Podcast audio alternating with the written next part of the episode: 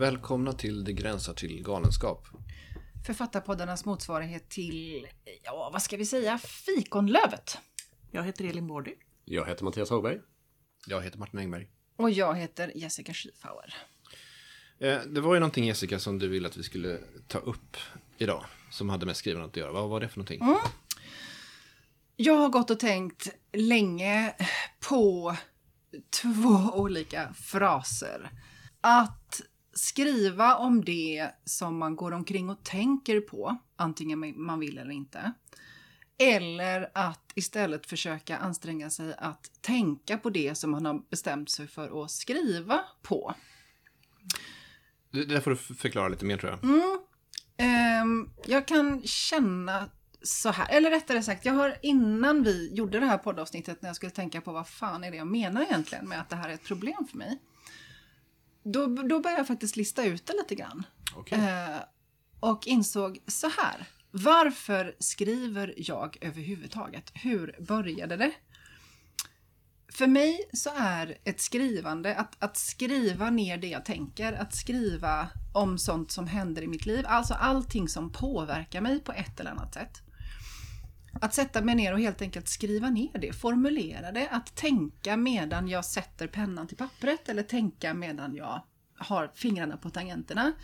Det gör mitt tänkande mycket enklare. Jag får syn på saker och ting, jag kan lättare sortera, jag kan lättare fatta beslut i liksom svåra situationer och så vidare. Där började skrivandet för mig. Jag började skriva dagbok när jag var åtta år gammal. Och sen... Mm. Men, men, det där är ju något sorts terapeutiskt skrivande, att man skriver liksom för att förstå någonting om sig själv och så vidare. Men liksom, eh, finns det någon ingång då mot det litterära skrivandet genom det, menar du, som du hittar? Behöver du gå den vägen? Nej, det är just det som är problemet. För att de här Aha. två, de här två, alltså att sitta och skriva för att förhålla sig, alltså för att förhålla mig till mitt eget liv. Mm. Det är någonting som jag behöver göra ganska mycket. Jag behöver mm. ganska, lägga ganska många timmar på att göra det. Det är liksom ett sätt för mig att, att må bra. Men det är samma energi som jag lägger där då som jag behöver till att skriva böcker så att säga. Att skriva sånt som någon annan sen ska läsa. Och jag kan liksom känna att ibland så börjar jag lura mig själv för jag har ett behov av att skriva det som jag skulle kalla dagbokstext. Text som inte ska läsas av någon annan än mig. Ett mm. samtal mellan mig och mig. Uh, jag har ett behov, jag måste göra det. Gör jag det inte så mår jag inte bra och får inte riktigt ordning på tillvaron. Och så sitter jag och skriver det och sen så orkar jag inte skriva på mina litterära projekt som också är mitt jobb. Och då har jag en känsla av att jag inte har arbetat den här dagen. Och så får jag skam och så får jag mer problem och så behöver jag skriva mera dagbok. Och så går det runt sådär. Men, och då men tänker hända... du att du skulle behöva mm. föra samman de där två sätten att skriva på något sätt? Nej, jag tror, jag tror att det är precis det här. Och där är anledningen till att det är du och jag som mest pratar än så länge. De andra två stackarna har inte fått säga ett pip.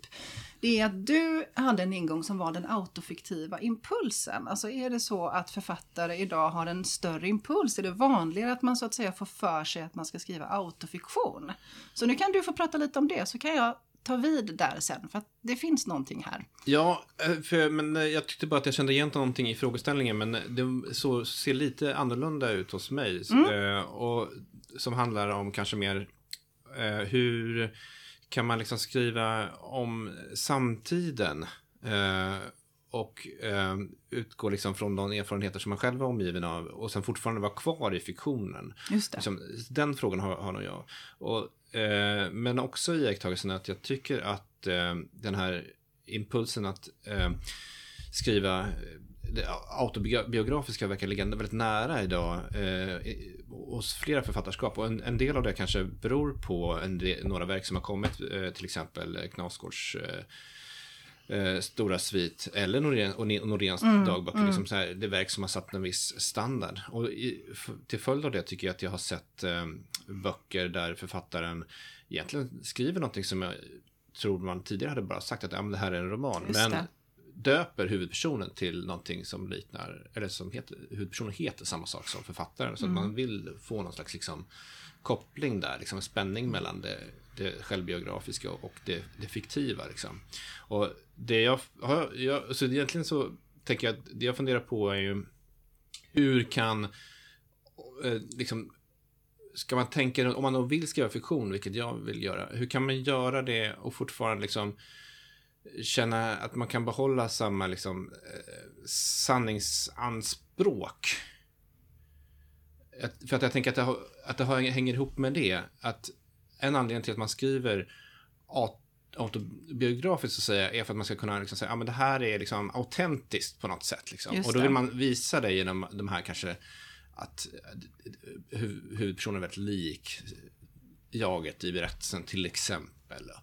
Eh, det tror jag är ena. Det andra tror jag också att det finns en viss rädsla liksom eh, för att appropriera andras berättelse. Att man kan också så här, vara lugn med att ja, men det här är min berättelse, jag har rätt att berätta Just min det. berättelse och så vidare. Mm. Um, så då tänker jag så här, ja fast svaret kanske inte behöver vara att man ska, alla måste börja skriva autofiktion. Utan svaret kanske snarare, hur gör, hur gör man för att behålla liksom samma sorts autenticitetsanspråk, eller vilket ord vi ska använda, sanningsanspråk, när man skriver prosa. Och nu när min tanke precis håller på att ta slut så kommer Mattias komma in här och säga någonting. Ja, för nu sitter jag här och viftar. Ja. ja men jag, jag tycker det är skitintressant med det här liksom suget eller begäret efter sanning som finns för tillfället. Ja. Det har funnits några år. Och det här liksom begäret efter det autentiska.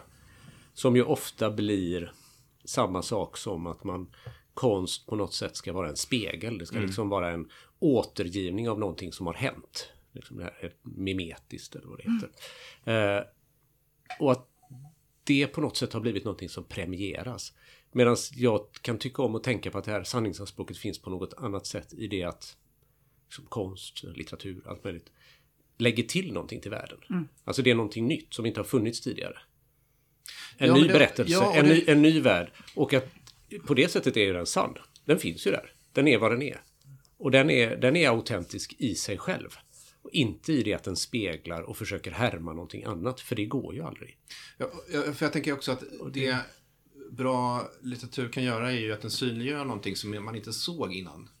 Eh, autofiktionen kanske då mer liksom eh, tenderar att liksom försöka skriva fram det vi ser, det vi ser gemensamt. Medan en, en, en bra litterär Eh, eh, verk kan liksom visa verkligheten på ett helt annat sätt. Eh, jag ska bara ta något exempel för att jag märkte att det blev svårbegripligt här. Jag, jag tänker, nu tänker jag på hur Agota Kristoff arbetar till exempel. Där på ett plan så kan man läsa hennes böcker som väldigt realistiska. Men samtidigt så är det väldigt tydligt att det är en sorts fabler som bygger på hur Bibeln och den typen av berättande pågår. Och, där vi, dels, och hon hävdar väldigt starkt hela tiden att ja, men det här är det var så här det var. Det, de här, det här har hänt mig, det här har hänt folk jag känner. Liksom, hon hävdar den självbiografiska läsningen i det hon skriver. Samtidigt så är det så uppenbart att ja, men det här är också fabel och liksom mytologi som hon skriver fram.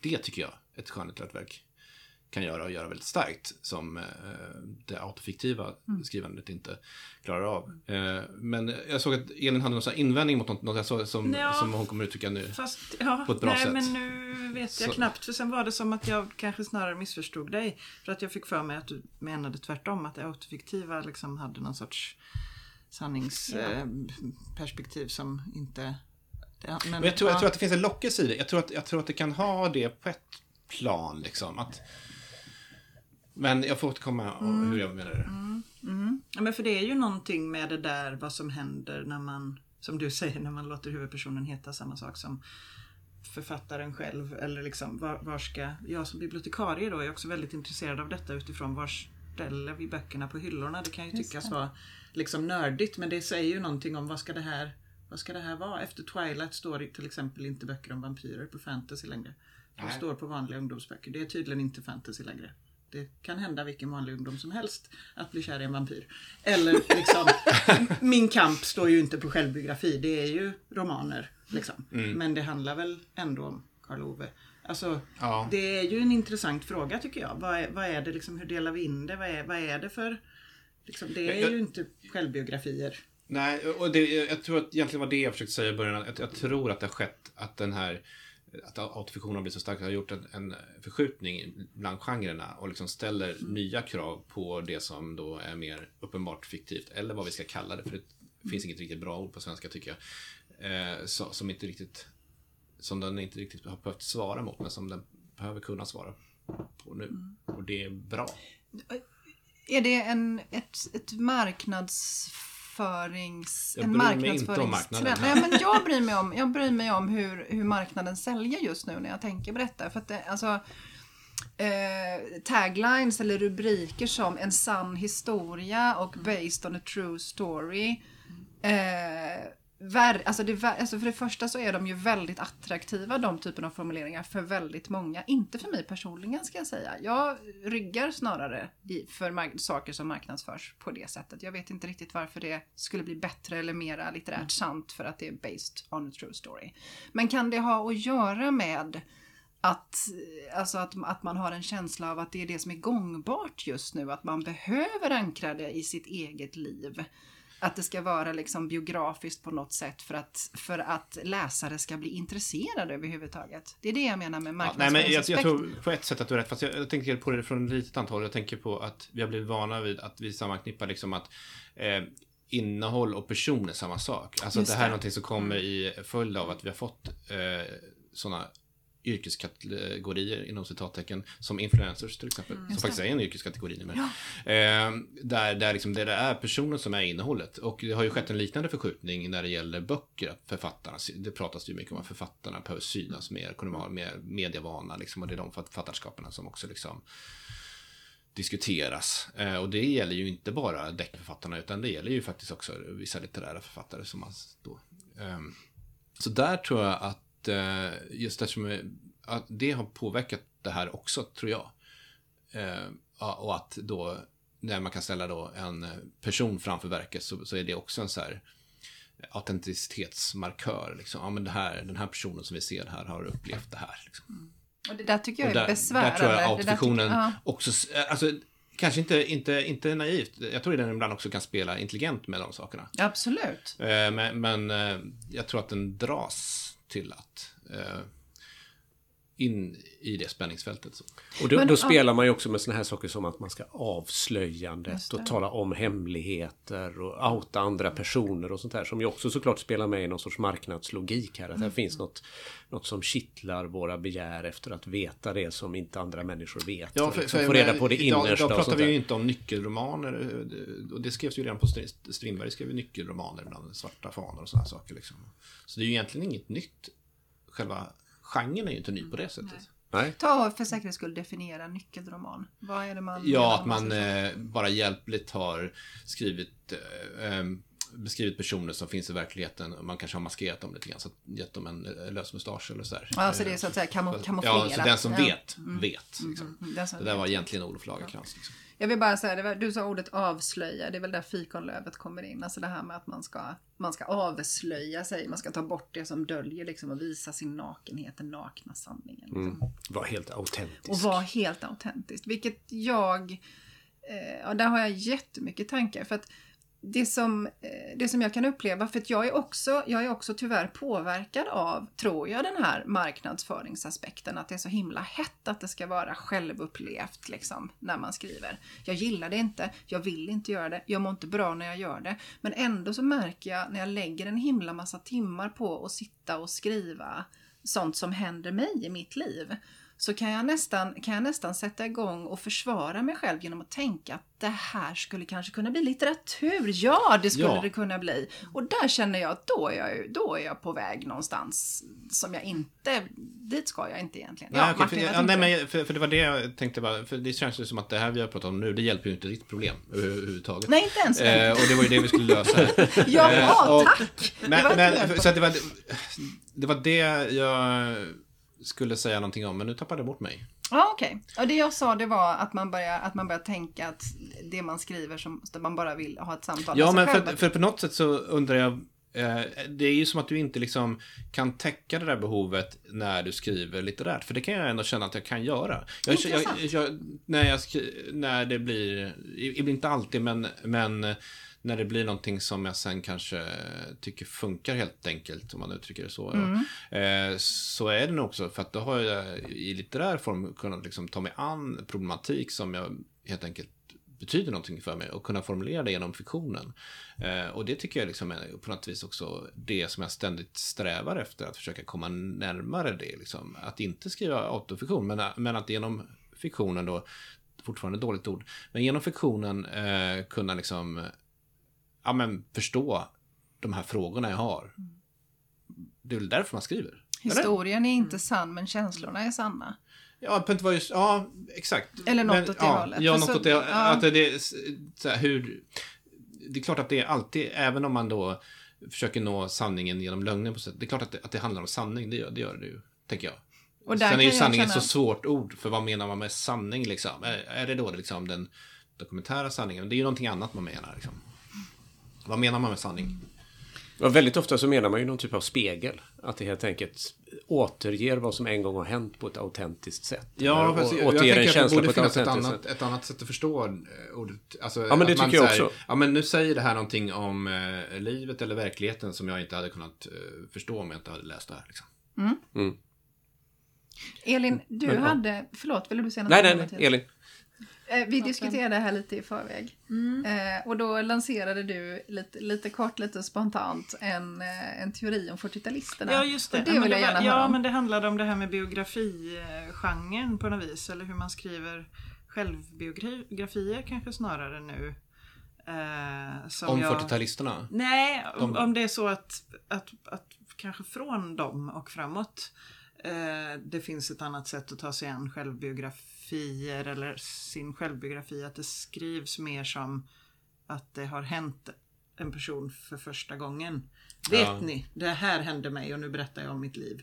Det är svårt att se liksom eh, Moa Martinsson skriva den typen av självbiografi. Vet ni, det här hände mig. Där la väl hon all den erfarenheten som fanns i romaner just i en skönlitterär gestaltning. Mm, eh, Samtidigt som man kan tänka sig att hon skrev väldigt nära en vardag jo, som hon var men det var ju inte så, bekant med. Liksom. Ja, absolut. Men inte på ett, på ett sätt som Inte nu som har rätt min eh, pappa, mamma Nej.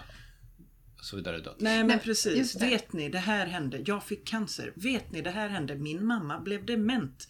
Vet ni? Det Men, här hände. Elin, det tror, finns tror du inte att, att det här är liksom, liksom eh, en sak som också händer när man skriver? Att, alltså, på något sätt vill jag ändå hävda att man, skri, alltså, man, man skriver det hjärtat är fullt av. Någonstans ja. ändå. Ja. Och det är klart absolut. att om man drabbas av en erfarenhet, om man är författare, mm. och så drabbas mm. man av någonting som mm. bara upptar ens hela liv. Mm. Det kanske är logiskt att man hamnar där. Ja, det tror jag att det är. Eh, och, och man behöver inte liksom förkasta hela, slänga ut hela självbiografi-genren med badvattnet. Men... Eh, man behöver inte publicera allt heller. Nej, nej men jag tänker också så här, finns det ett sätt, alltså det är klart att man skriver kanske om det som, som hjärtat är fullt av eller det som man har erfarenheter av.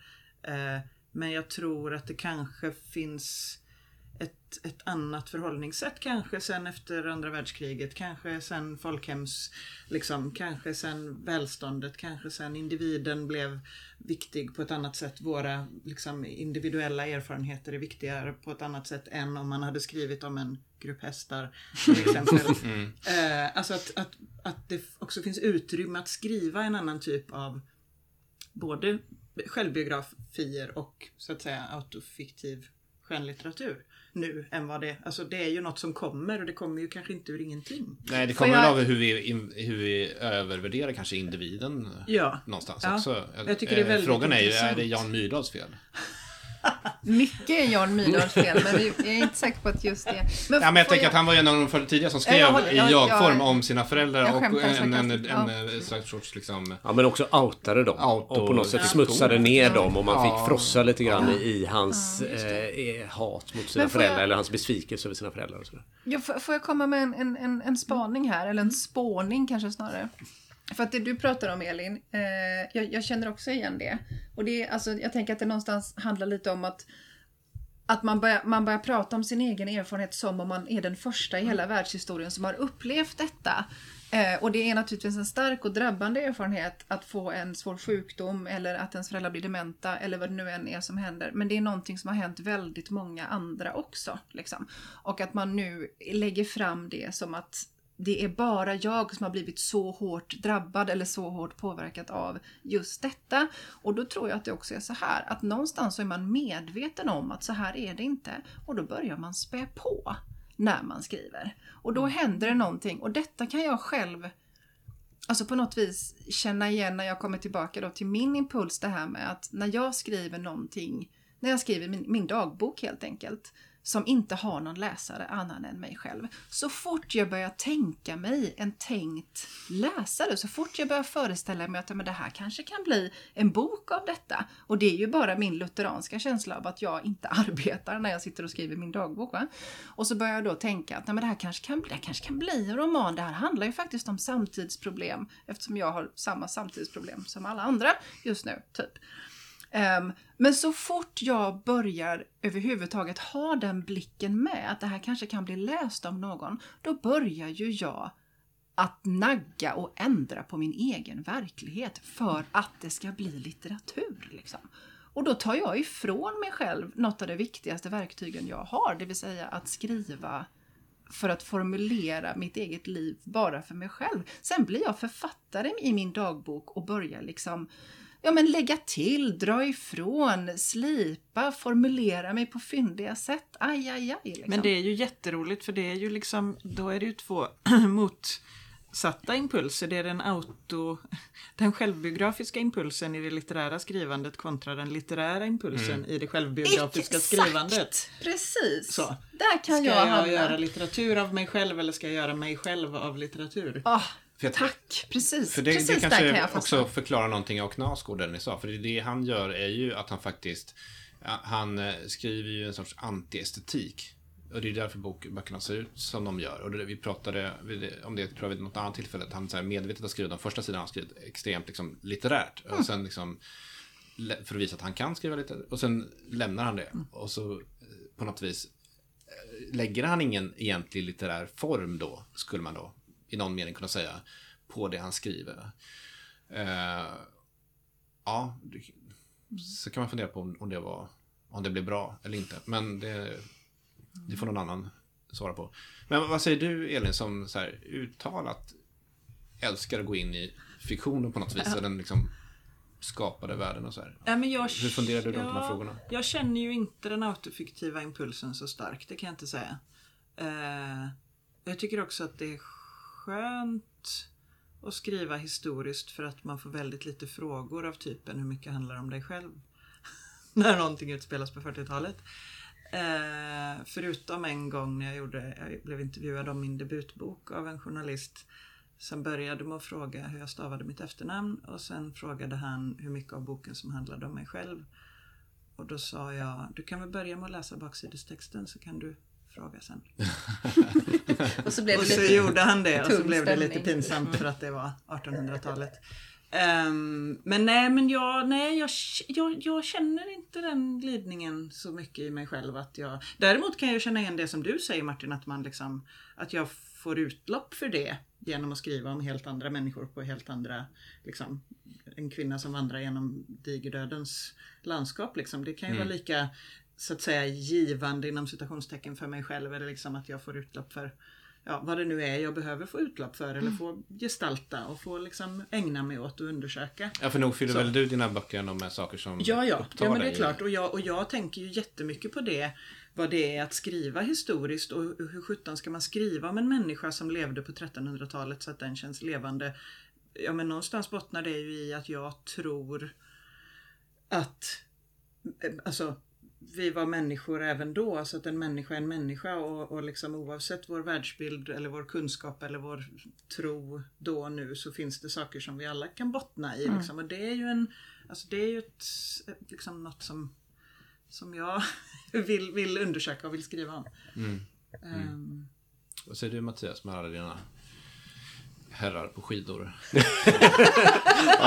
I dina romaner. Åker du mycket skidor? Eh, nej, men eh, eh, en kompis som hade läst mina böcker gav mig Clarence Craffords bok Barndomens återkomst och sa Den här kanske du borde läsa. Varför det? Ja, det förstår du nog sen. Som på något sätt menade att det skulle liksom finnas någonting väldigt eh, autofiktivt i mina böcker fast de absolut inte handlar om mig. Utan att det är så här, vissa ämnen eller en upptagenhet vid någonting. Så jag har inte kommit... Psyk psykolog och skrivit Ja, om, precis. Om som har skrivit en bok om, eh, om där han helt enkelt läser Selma Lagerlöf, eh, August Strindberg och så vidare. Och, och på något sätt visar att alltihopa dålig, handlar egentligen om ett antal urscener i deras barndom som på något sätt gestaltas genom helt andra berättelser. Det här är jag oerhört dragen till. Den kommer jag genast Men det här, jag tänkte säga motsatsen, alltså blir inte litteratur lite tråkig om man ska läsa den så hela tiden? Jo, säkert. Men jag har inte riktigt kommit fram till vad min kompis eh, ville ha sagt än heller. Så det, det, blir spännande. Men läste du den? Läste du den? Ja, men det är en fascinerande bok ja. på många sätt. Den kan vi absolut tipsa om.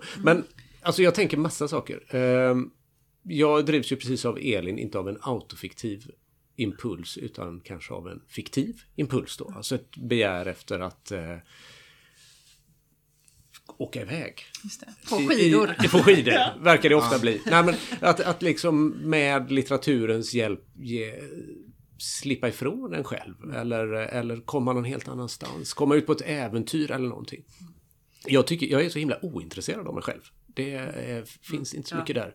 Och, så där, där vill jag liksom på något sätt är, är skrivandet en Ja, men det blir nästan som hjältens resa i den här gamla metaforen om hur litteraturen är. Att jag får skicka iväg mig själv i fantasin på en helt fantastisk mm. utmaning, resa, eh, berättelse.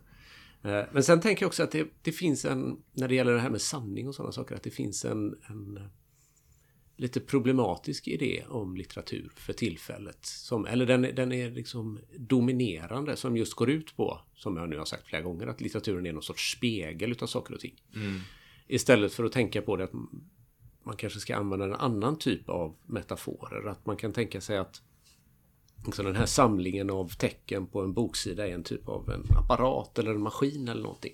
Så när man läser den så gör det en massa saker med en. Mm. Alltså det, mm. när, om jag skriver en bok och så läser Elin den så börjar hon tänka massa egna tankar och är med om massa saker.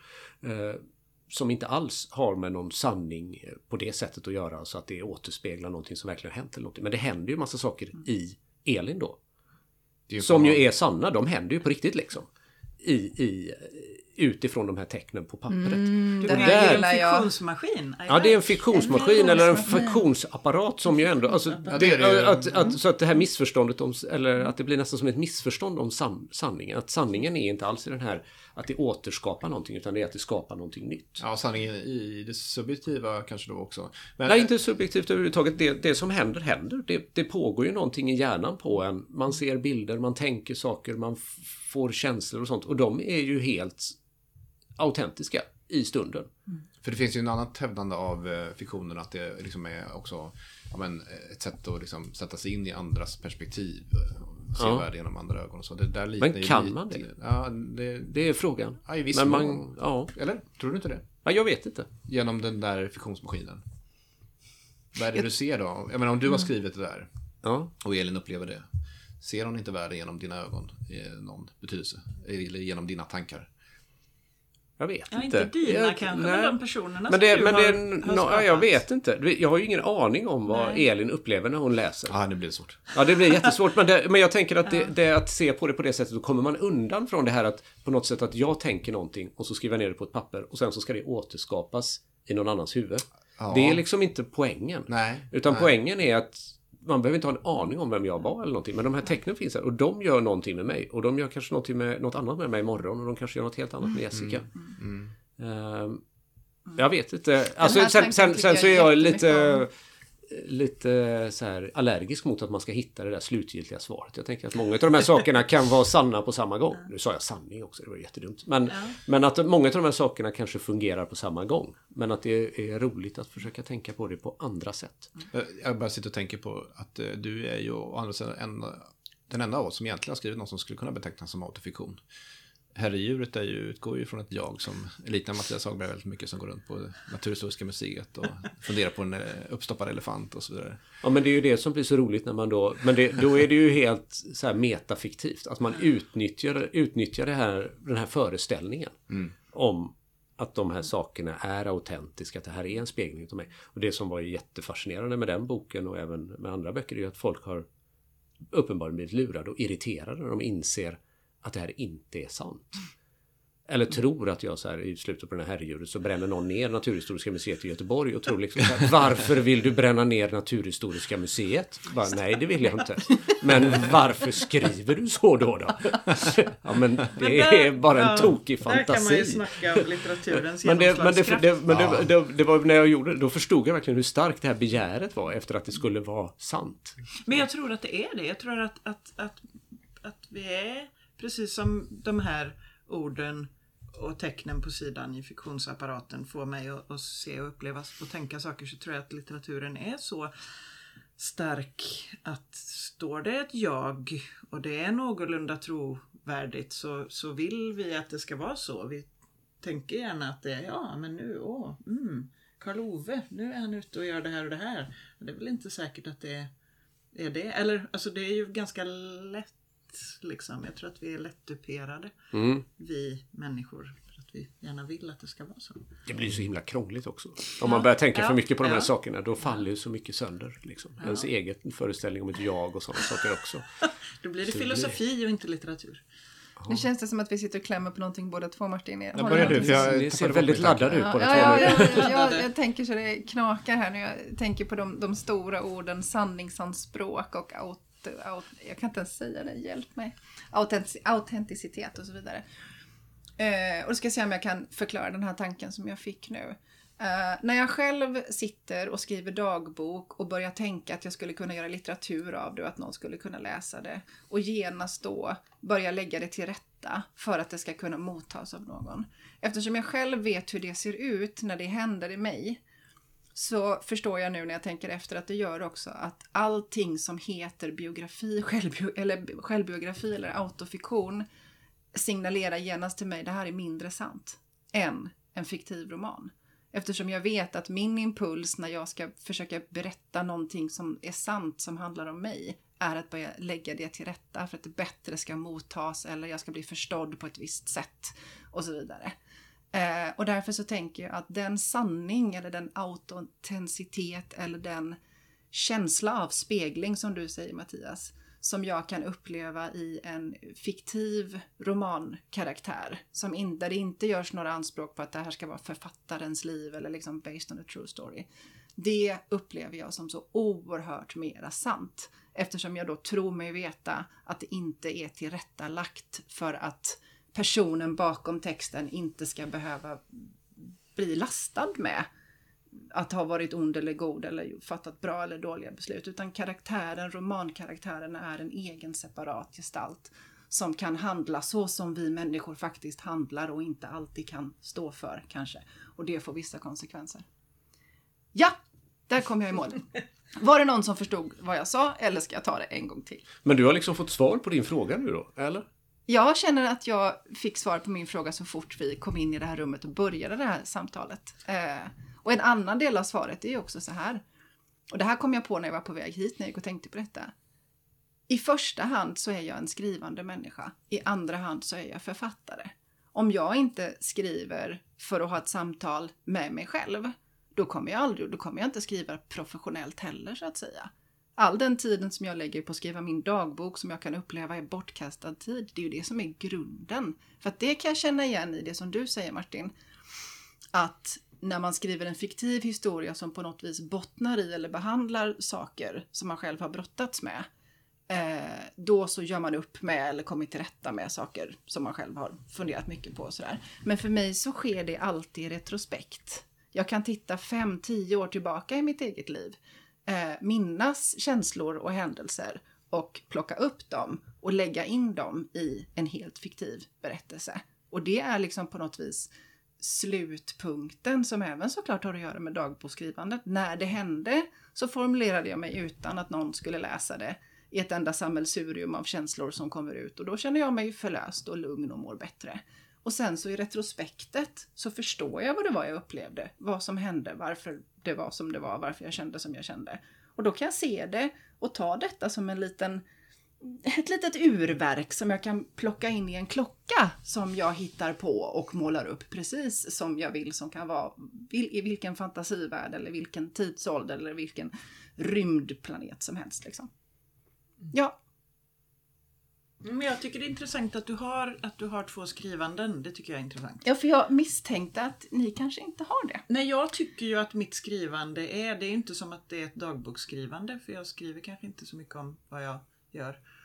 Eller känner på dagarna. Men jag tycker ju att det är nästan samma sak. Alltså, fast det låter kanske konstigt om det då inte är en dagbok. Men, men jag mm. gör ju Nej, det som det, du... Det tycker jag. Ja, jag gör ju det som du säger Jessica, att jag så att säga tänker genom att sitta och skriva. Mm.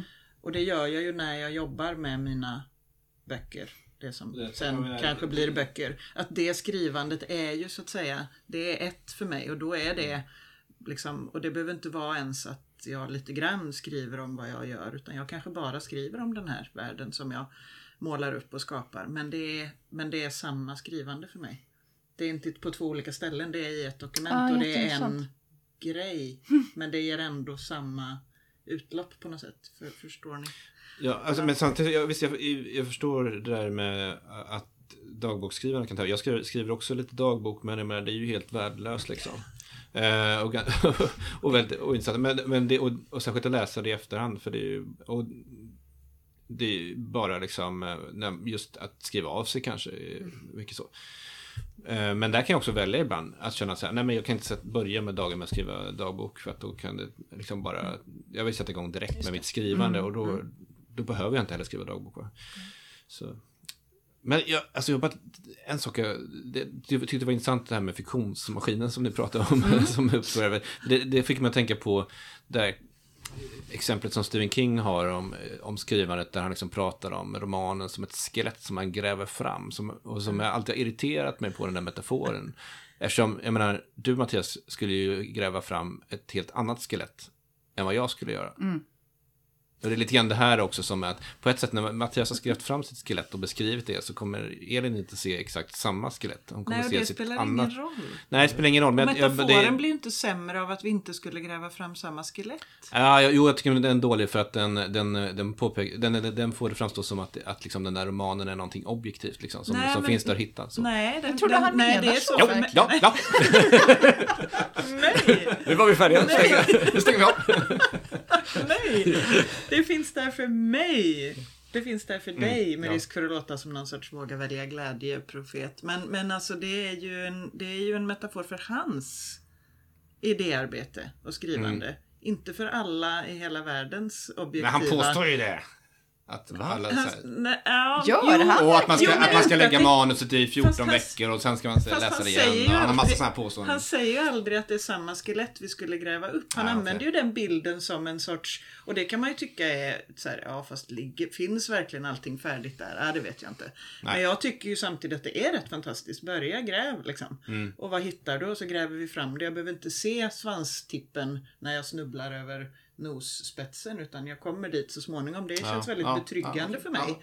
Jag behöver inte se hela idén med en gång. Men, men jag har inga problem med huruvida vi skulle gräva upp samma djur eller varelse. Eh, så. Det, det, tycker inte jag att, han, att jag läste in i det. Så att du har fel. Ja, jag har fel. Ja. Ja. Ha. Vi har kommit fram till att Martin hade fel. Ja.